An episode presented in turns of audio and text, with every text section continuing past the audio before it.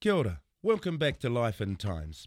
I was born Reti Anthony Hepi to Kahotea and Katie Hepi in April of 1966. This is about the same year the Tongariro Power Project got underway in Turangi.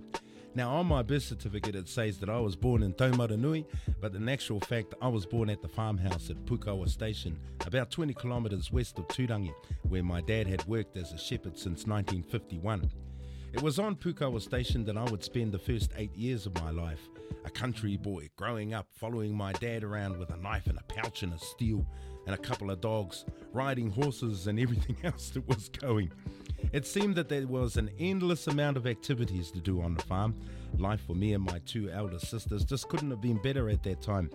We all went to Kuratau Native School as it was known back then. I don't know why, because there was Pākehā, Maori, there was a couple of Indians, a couple of Chinamans.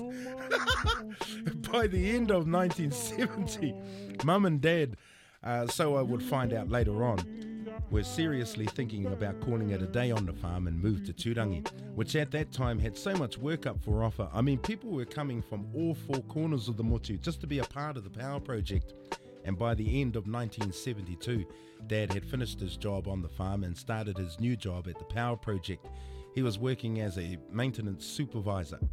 Now, I remember very, very clearly in 1973, at the start of 1973, and my dad had announced to me and my sisters that we'd be moving to Turangi at the end of end of the year, and how disappointed we all were. We're so disappointed. In fact, all three of us just sort of stomped off to our rooms. We didn't want to be townies, yelling, "We don't want to be townies!"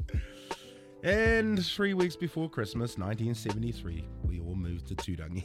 In the next episode, trying to adjust to town life. Yeah, that's right, from a country pumpkin to a townie. We'll catch you then.